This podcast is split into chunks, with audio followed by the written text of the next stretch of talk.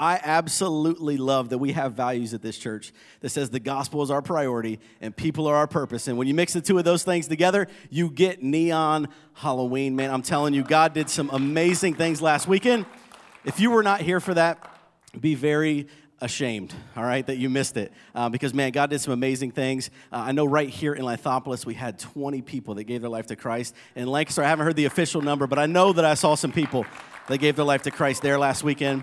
And uh, man, I'm telling you, it's just a great opportunity for church peoples, for Christian, um, to step over the line when so many people think that Halloween is just that time where you can't do anything. Well, we can leverage that to see people ultimately give their life to Jesus Christ. So it was a pleasure. It was an honor. Thank you, servant leaders, everybody from our two year olds all the way up to everybody in our auditoriums today heard the exact same message about a haunted heart. So I just want to give it up to all of our, our kids, our youth, our adult, everybody that had a plan to do with it. You guys did amazing. So thank you, thank you, thank you from the bottom of my heart. And if you guys don't know me yet, my name is Rick Jones. I'm one of the pastors here at X Church. And uh, man, I'm telling you, I'm just excited to be here. I had one of those moments uh, very recently where Pastor Tim and I were working out. If you can't tell, I do that all the time. Um, I haven't been able to do it for the last couple days because I'm like been preparing to speak and everything. So if you include those two days, it's like two or three years. You know what I mean? If you include those two days, um, so don't hate. All right, it's a problem. Anyway, Pastor Tim and I were working out, and he was like, "Hey, do you want to?" And I was like, "Yes, absolutely. I want to preach. Uh, I want to have the opportunity to share God's word in every possible way." But then I always thought that there would be a follow up sentence with that that said, "Hey, this is what I want you to preach on." This, this is the scripture that you should use. This is where we're going. This is the sermon series that we're in. This is what we're doing. And he walked away. And I was like, What? And he looked back and he was like, Preach what's on your heart. And it's like the five scariest words that any pastor like me could ever hear because there's something about when you prepare a message, when you have the opportunity to say, Man, uh, it's really easy to talk about what you guys should do. But sometimes it's very self reflective to go, Man, in my life, my heart, my situation, my circumstance, this is what I need to do, and I need to tell everybody about it, man, it's a little bit scary. So I started looking at my life and just looking like where we are as a family, where we are just uh, everywhere. And I just want to take a quick time out um, because I have the mic and I can do this. It is my mine and my wife's anniversary, our three year anniversary today. Happy anniversary, babe. To put it in sports uh, context, I outkicked my coverage. All right, she is she is way better than me. I married up. I suggest that and hope that you did the same.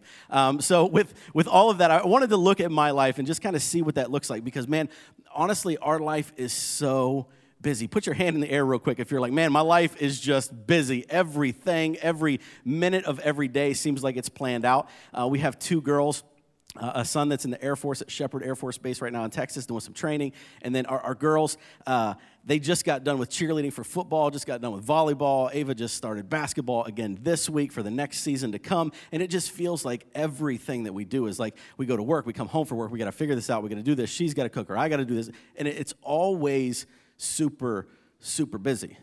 And, and to be honest with you, there is a, a season of life where you make the decision to ultimately be busy.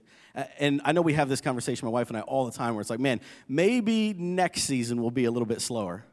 And then we make the dumb decisions to go, nope, we're going full throttle right back at it, all the sports, everything. And man, it's just coming so fast. It's like three weeks from right now, Thanksgiving, which includes Black Friday shopping, the whole nine yards. And then, of course, I'm going to say this less than two months till Christmas. And I know some of the moms in here, not the dads, but the moms had a little bit of an anxiety right there um, just to know that Christmas is coming up so fast. It feels like summer was just right here.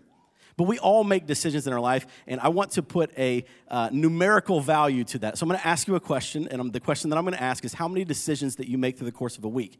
I'm going to count to three, and then I want you guys to decide that. Now, of course, these decisions come from breakfast to lunch to dinner to what you're going to wear to what your kids are going to wear to school activities, and if you're going to sign them up for this sport, and everything in between, all right?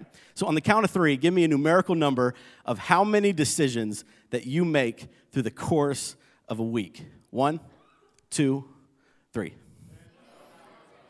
I, I heard 10 and I heard 1,000, all right? Um, and the 10 definitely had to come from a guy. Um, that is for sure. It's like, what decision am I gonna make? I, I don't even know what decision I'm gonna make. Unless I have to make it, life or death decision, I'm not gonna do it. Um, but then honestly, honestly, it does feel like a thousand decisions are being made. And to be honest with you, some of those decisions are simple. It's like Pop Tart or cereal right? But then some of the bigger decisions is like, man, what am I going to do with my life? Well, am I going to apply for this college? Am I going to take this advance in my company? Should I continue to press in on this company and, and try to lean forward? What, does God, what does God have for me today? Maybe you're even here today and you don't know exactly what it is, but you know that your life isn't exactly where it should be. So you just continue to lean in and you continue to make the decision to say, God, what do you, what do you have for me? Why is this life so hectic? Why is it so busy? And if we were all completely honest today, I think if I would sit down with each and every one of you, at the end of our conversation, we would come across and say, I want clarity. I want clarity in those decisions. I want clarity to make the best decision so that my kids can progress and have the best life that they possibly can. God, I want to have the best everything that I could ever do. So, God, what decisions do you have for me? God, I've come to church before and you said that you have a plan and a purpose for me, but I feel like my life is just spiraling out of control. God, I want some clarity. So, if you're here today and you have your Bibles, we're going to look at a story that I want to share um, some basic principles with. And don't get me wrong, I'm not going to give everybody a pill, and at the end of this, you can take the pill and go, oh, I have perfect clarity in every decision that I need to make. Sometimes getting clarity comes in a process, not in immediacy form. So, today, we're going to look at Mark chapter 8 and verse 22. Mark verse Mark chapter 8, verse 22. And if you have your Bibles, uh, real quick, uh, go ahead and open to that. Or if you have your electronic device that glows, make sure you charge that thing and uh, go ahead and open to Mark chapter 8 and verse 22. I'm going to ask everybody to stand to their feet. Go a little old school while we read God's word together today. You guys doing good? All right. If you're there, say I'm there. If you're not, we will put it on the Sky Bible for you and we'll be good to go, okay? Mark chapter 8 verse 22, it says, And they came to Bethsaida, and some people brought a man, brought him a blind man, and begged him to touch him. And he took the blind man by the hand and led him out of the village. And we had spit on his eyes and laid hands on him. He asked, Do you see anything? And he looked up and said, I see people, but they look like trees walking. Then Jesus laid his hands on his eyes again, and he had opened his eyes, and his sight was restored, and he saw everything clearly. And he sent him home, saying, Do not even enter the village. Would you pray with me? Heavenly Father, God, thank you for today. I thank you for every person that is uh, going to be honest in this moment and say that, that they need clarity. God, and I, I just hope that when they leave this place today, that they would have the opportunity to know that it comes through a process. God, and as we walk that process out, let their minds be clear and their hearts be open to receive this word today. God, I ask today that you just transform and touch the lives of the people that I can hear my voice inside of this room right here in Lithopolis, and of course, at our campus in Lancaster. God, we love you. We thank you. It is in your name that we pray, and all of God's people said, Amen. Amen. You guys can go ahead and grab a seat. Mark chapter 8, man, this is the two touch miracle. This is the miracle where Jesus touches somebody twice. And I don't know if you've ever seen this before or done this before, it messes a little bit with your theology because it's like two touches. Jesus, are you glitching? What's going on with your powers? Why did it take you two touches? And if you've ever encountered Jesus before, trust me, you know that it only takes one touch. It only takes one touch to come in here to hear God's word, to know that, that the Holy Spirit is speaking directly to you. It changes something inside of you, and you leave this place going, Oh my goodness, I had absolute clarity in what that is, and man, I am on fire. Jesus did this all the time. Did you know that there was 37 miracles that are recorded in the Bible? The touch of Jesus' hands doing something amazing. Every one of those miracles were one touch.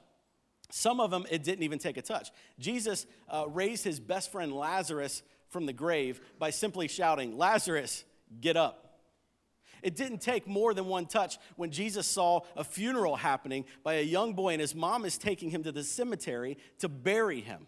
Jesus walks up on the funeral and touches the casket, and the boy is the only boy to have a funeral at 3 p.m. and go home and play Fortnite in the evening. Right? Like it only takes one touch. There was a moment where, the, where Jesus didn't even touch this woman, and she pressed her way through the crowd and ended up touching the hem of Jesus' garment. And just through that, she got healed. Trust me, it only takes one touch by our Lord and Savior to change everything in your life. But in this story, in Mark chapter 8, it takes two. Jesus, what are you trying to show us here? What, what is going on? So today, I wanted to take it one step further and give you guys an illustration for what this looks like. Because honestly, if our God is shooting free throws and kicking field goals, he doesn't miss.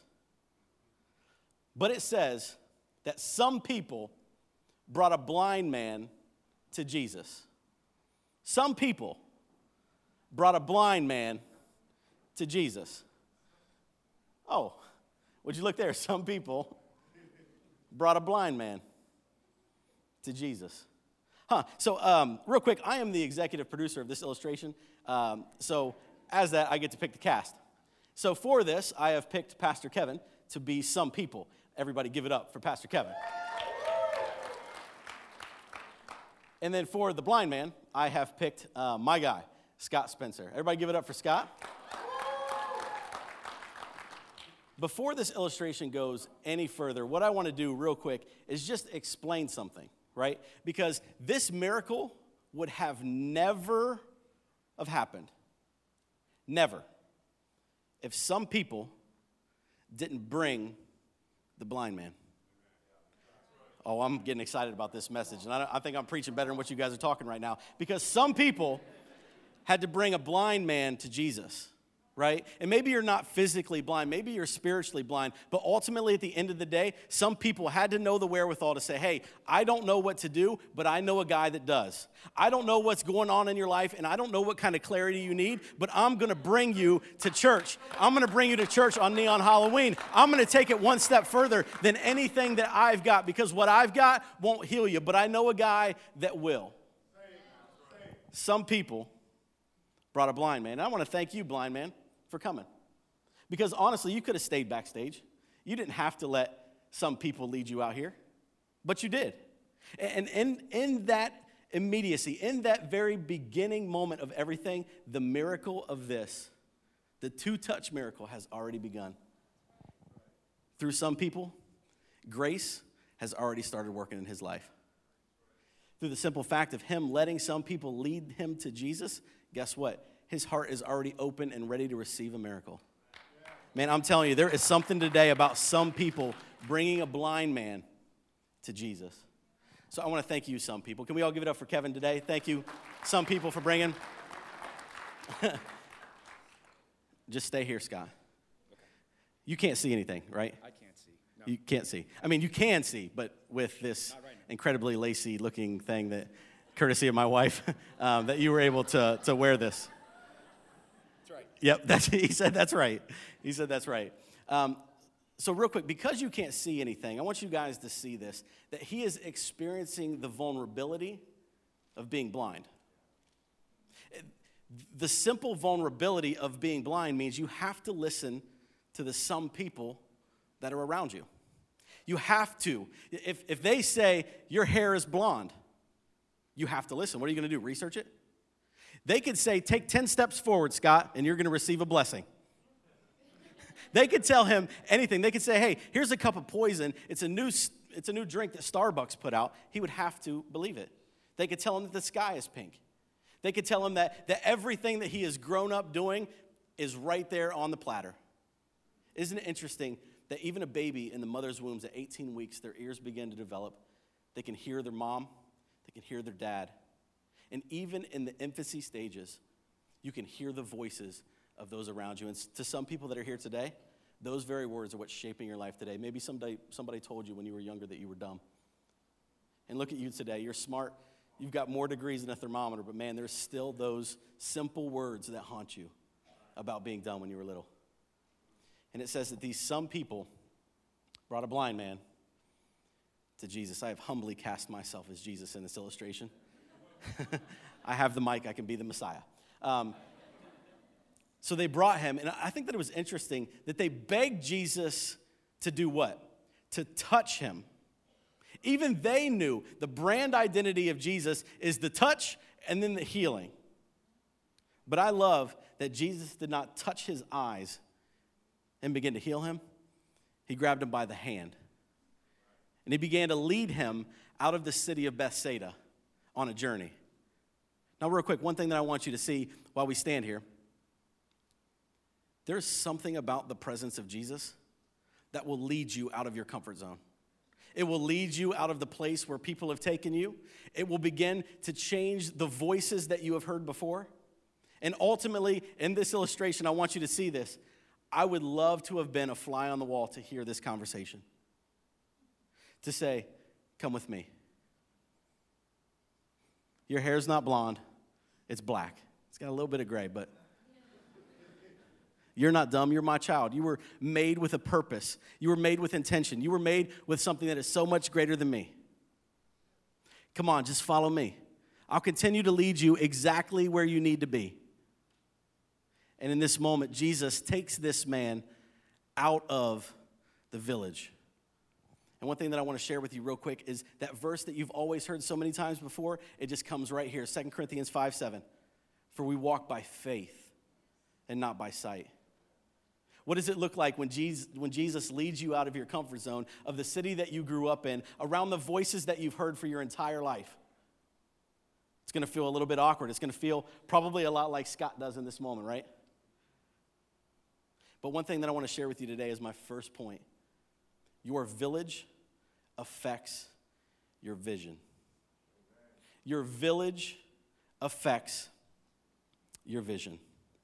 You know, there's, there's one thing that, that I just want to share with everybody because there, there's something that happens when you're around people, you become those people. Are we right? Can we agree to that for one second? Uh, have you ever been around somebody that lights up a room when they leave? Just a negative forecast on everything that they've ever done, right? It's like, oh my goodness, like, would you please just get away from me? You're the most negative person in the world, right? There, there's just something about negativity that happens. And, and ultimately, I see Jesus taking this guy out of the village because he knew that if he gave this guy new eyes, it would be affected by the negativity that's around him. I saw this play out just a couple weeks ago. Uh, our girls, they get a couple days off of school and uh, if, if you live around this area, you know that it's for the fair. I personally hate the fair, right? I hate it. It is the worst. But my girls love the fair, and everybody talks about getting two days off for the fair. So guess where we go? The fair. It's great. And the girls are so pumped up, and I'm just negative the whole time. I'm like, oh my goodness, we got to park way down the road at a school that we're not probably supposed to park at. And then we have to walk like a mile to get in. And then we have to wait in line to buy the tickets. And then we have to actually go in and it, we wait in line with the 200th person in line to get the wristband where they can ride for free. And it only costs like $6,000. And then you wait in line and they, they go through everything and they just walk around every corner like they're with new eyes. They're like, oh my goodness, what is that? Deep fried Oreos? I didn't even know that you could deep fry Oreos. And I'm like, that's 6,000 calories. We're not buying it. It's 20 bucks. We're not buying it. Not going to happen. Oh my goodness, look how big that Ferris wheel is. No, we're not getting on that Ferris wheel. I have a pretty good idea of who built that Ferris wheel. It's not going to happen, right? Safety first, right? Like that's what I always say. Safety first. I don't think I always say that, but for this illustration, I do. There's so many things that happen, but man, it's negative. If you surround yourself with negative people, guess what you're going to be? You're going to be negative. Man, there is just something that happens when you're surrounded by negative people. And then ultimately, they were in Bethsaida. They were in Bethsaida. If you go on a trip, don't ever let your travel agent book you to Bethsaida. Did you know that Bethsaida, Jesus even hated that city? And it's quiet in here because you're like, wait a minute. Jesus hated a city? I want to show you this. I had never seen this before. Matthew chapter 11. They'll put it up behind you. Matthew chapter 11 and verse 20. It says, Doom you, Chorazin, and doom Bethsaida. If Tyre and Sidon had seen half of the powerful miracles that you have seen, you would have, they would have been on their knees in a minute. This is the city of unbelief. Jesus doesn't want to heal you when you're surrounded by the village of people that you're in. Your village will affect your vision. And then what did Jesus do?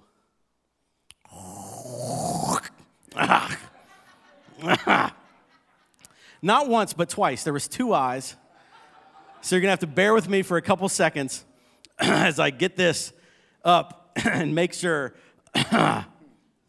and he's, I'm not going to spit on you. I'm not going to spit on you. But you might want to keep that mask on just in case. It says that Jesus spit on this man. Have you ever read the Bible and just gone, for what? It's like, Jesus, why are you spitting on people? That's unsanitary. That's just nasty. It's like, Jesus, are you spitting on people because you're sick? Or is it because you're compassionate? Could it be possible or even plausible that in this time, in the Bible days, that spit actually had medicinal value? That there was something to spit that was almost to the point of, man, I, I have to have something. You see, there is something about spit in Bible days where they believed there that there was absolute purpose and power. And you know what kind of annoys me about some people that come to church?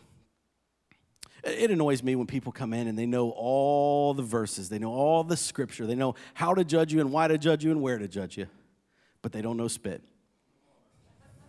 They come in here, they know all the worship songs, they know when to raise their hands, but they don't know spit. S P I T, spit. They don't know spit. Could it be that Jesus goes, Man, you know what? There's no healing power in spit. I know that. The power's in me. But if this guy believes that there's power in spit, I will spit so good in your face.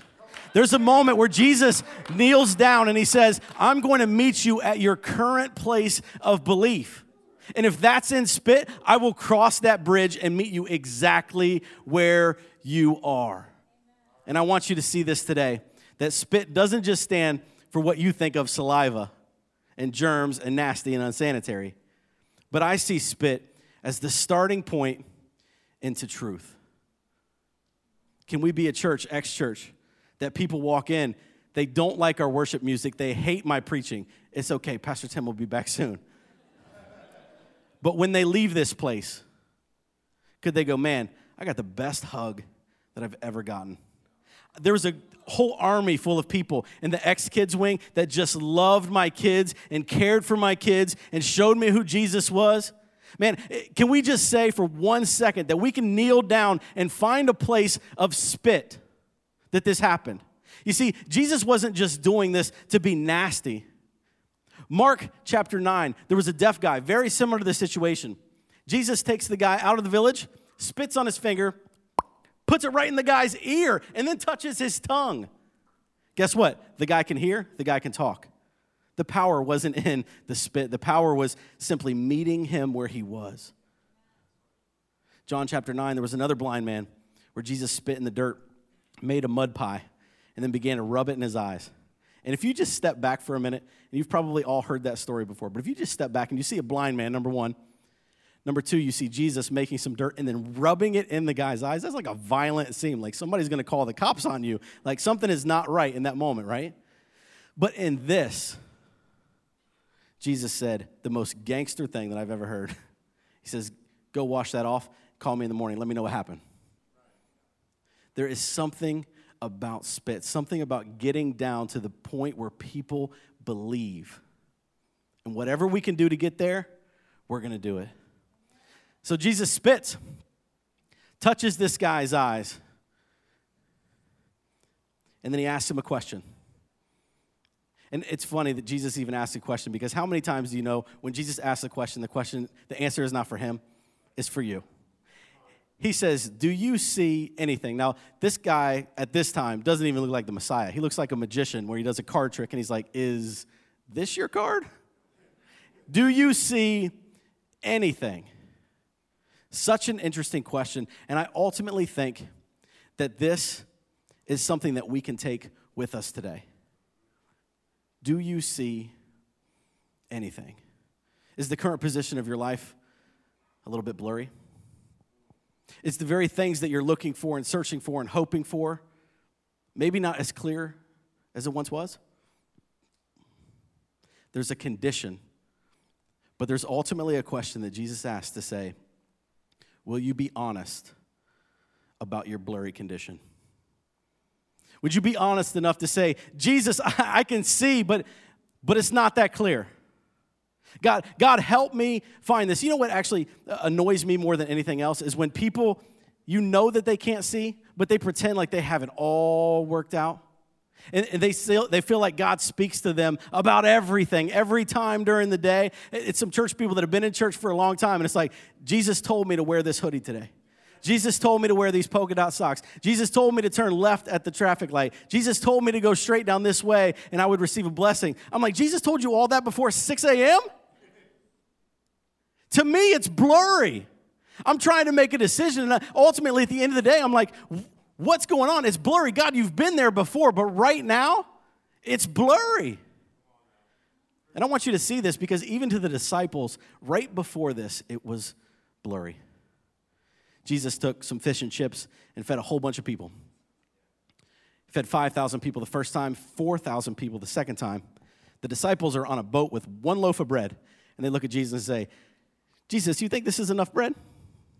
And Jesus is like, I'm about to kill all of you. I'm about to pull the plug on this boat and let it go down. It's like, how many people did I feed the first time? 5,000. How many people did I feed the second time? 4,000. I think we're good.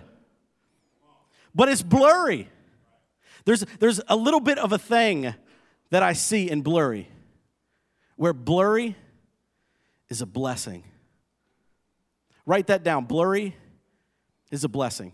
There's something about a picture that hasn't fully loaded. There's something about a situation that makes you pray. It makes you lean in. It says, God, I don't know the answer, but God, I'm trusting you. I, have God, I need you in this situation. God, would you help me find clarity in this situation? Blurry is a blessing. And if there's anybody that I meet when I get to heaven, I want it to be this guy for saying, Thank you so much for being honest. Because isn't it interesting that his honesty about not seeing clearly is ultimately what got him clarity? Is there anybody here today that can say, God, I can see, but I can't see clearly? Jesus took this man from blind to blurry, and he did it on purpose. From blind to blurry, and he did it on purpose. And at this point of the illustration, this is where we're all supposed to say, Let's pray. Thank you, Scott, and thank you, this. And we're, we're supposed to be good to go, right? Because here it is the spit, the touch, and then this guy is supposed to say, Hallelujah. And the, the gospel choir starts behind him, and man, we're just pumped up and ready to go. He leaves, and everybody's good. But I think it's interesting what the man says. What did you say? I see people. And they, Hold on. You see people. I see people. Okay, you see people. And they look like trees walking around. And they look like trees. That's interesting. Don't you think? You see what? People. And they look like trees. Hold on. They they look like How does a blind man have context to know what anything looks like? How did he know what trees look like? You see, the beauty of this story, this isn't a man that has been blind from birth. This is a guy that lost his sight, and his sight is restored. He lost his sight a long time ago, probably sometime after he saw trees. He went from blind to blurry, and he came back to the moment where he said that he saw trees. Trees. You see, that didn't make any sense to me. Why in the world would this man see people when they look like trees? Real quick, I want to show you just an illustration because his, his sight is restored, it's not received for the first time. Sight to blind, blind to blurry, blurry, back to sight. I'm going to say this a couple times till you get it. Sight to blind, blind to blurry, blurry back to sight. I feel a mixtape. Sight to blind, blind to blurry, blurry back to sight. Hey, join in. Sight to blind, blind to blurry, blurry back to sight. One more time. Sight to blind, blind to blurry, blurry back to sight. Thank you, Scott. You can go back. Can we all give it up for Scott real quick?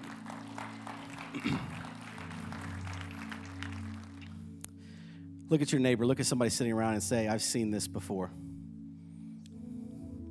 This is a pattern that seems so familiar. This is a two touch miracle that I didn't make sense to me my entire life.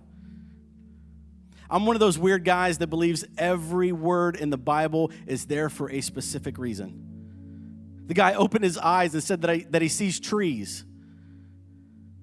Sight to blind, blind to blurry, blurry back to sight. Where, where does that fit in? Let me introduce two more characters into this story called Adam and Eve. Adam and Eve were, were born with perfect sight, with clarity of everything that they needed in the Garden of Eden. What brought them blindness? A tree. Paul writes and says that the sins of this world have blinded us, and it is the human condition. And then blurry. Because of that sin, because of all of the sin that entered in the world through Adam and Eve, through that one act of disobedience, there was a Messiah that was promised. And yes, of course, Moses frees people out of Egypt and they walk across dry land through the Red Sea, but it's blurry. And of course, Noah saves humanity and a whole bunch of animals on an ark, but it's blurry. And of course, David defeats the Goliath, but it's blurry. God, what are you trying to show me here today? God, what are you trying to help? And then all of humanity gets saved and restored on Christmas when Jesus comes in the form of human, lives a perfect life for your sins and for mine and dies on a tree. Sight to blind, blind to blurry, and blurry back to sight. I want you to see this in John chapter 9. It says, Then Jesus told him, I have come into the world to give sight to those who are spiritually blind and to those who think that they can see that they are blind. You see, one thing that I want to share with you today, the very last thing that Jesus tells this blind guy is he says, Go home. So the blind guy even has a home. And it's not in Bethsaida. He says, Don't even go back to that city. Jesus was not playing about that city. Do not go back to Bethsaida. Restoration requires redirection. If you're searching for clarity in your life, trust me, you're not going to find it by doing the same old, same old. I was with a group of friends and we were talking about the definition of insanity. And we went back and forth about what it looks like. And we ended up finding that there was a quote that says, You literally do the same thing over and over again and expect a different result. How many times have you asked the exact same question that you're asking today? How many times have you circled around the mountain and said, God, this next season it'll get a little bit better? We're not going to change anything, but it's going to get better. I know that it will by faith. But faith without action is dead. So, what does this look like today? Would you stand with me today? Both of our locations, if you could stand with us. And I'm going to ask when I pray for the prayer team to come down front, any staff members that would come down front too, that would be amazing. Because I want to do something different. If restoration requires redirection, I want to do something different. Today, if you're here and you're searching for clarity, and you're searching for that thing in your life that just absolutely doesn't make sense, would you be the some people? Would you be the blind man? Would you be the some people that grabs the hand of somebody that might be spiritually blind or lacking clarity in one shape or another? and we're going to open up the old fashioned subwoofer altar. And I'm going to ask for you to come down. We're going to sing a song called See a Victory. I don't know about you, but I'm going to be honest. I'm going to be the blind man that says, God, I can see, but I can't see clearly. God, I have been touched and I need touched again. I need the second touch from you today, Jesus, that brings me clarity. I need the second touch from you in all of the situations and circumstances that I'm in in my life. I need clarity. God, would you bring it today? So, in just a couple moments when we pray, I'm just going to ask you, as uncomfortable as you might feel in this moment doing it, I'm going to ask you to come down front. We're going to have a bunch of people down here to be able to pray with you today. And then when we begin to sing, I'm going to ask you to step out of your seats and come down here if you need a second touch today. Would you pray with me? Heavenly Father, God, thank you for today. Thank you for the opportunity that we have to worship you, to trust you. God, even when times of our life that seem so blurry, that God, that that blurry is a blessing. It is teaching something. It's manifesting something inside of our lives. God, would you work a miracle in us? God, would you do something that is so far beyond anything that we could ever ask or imagine? Because it's your power that's working in us, not ours. God, today help me to be like the blind man and just be honest about my lack of clarity. God, today, for those of us that need a touch from you or maybe need a second touch, God, I ask that you do what only you could do through the honesty of the people that are going to walk out in just a few moments down to the front. God, we love you. We thank you. It is in all of God's people said, Amen.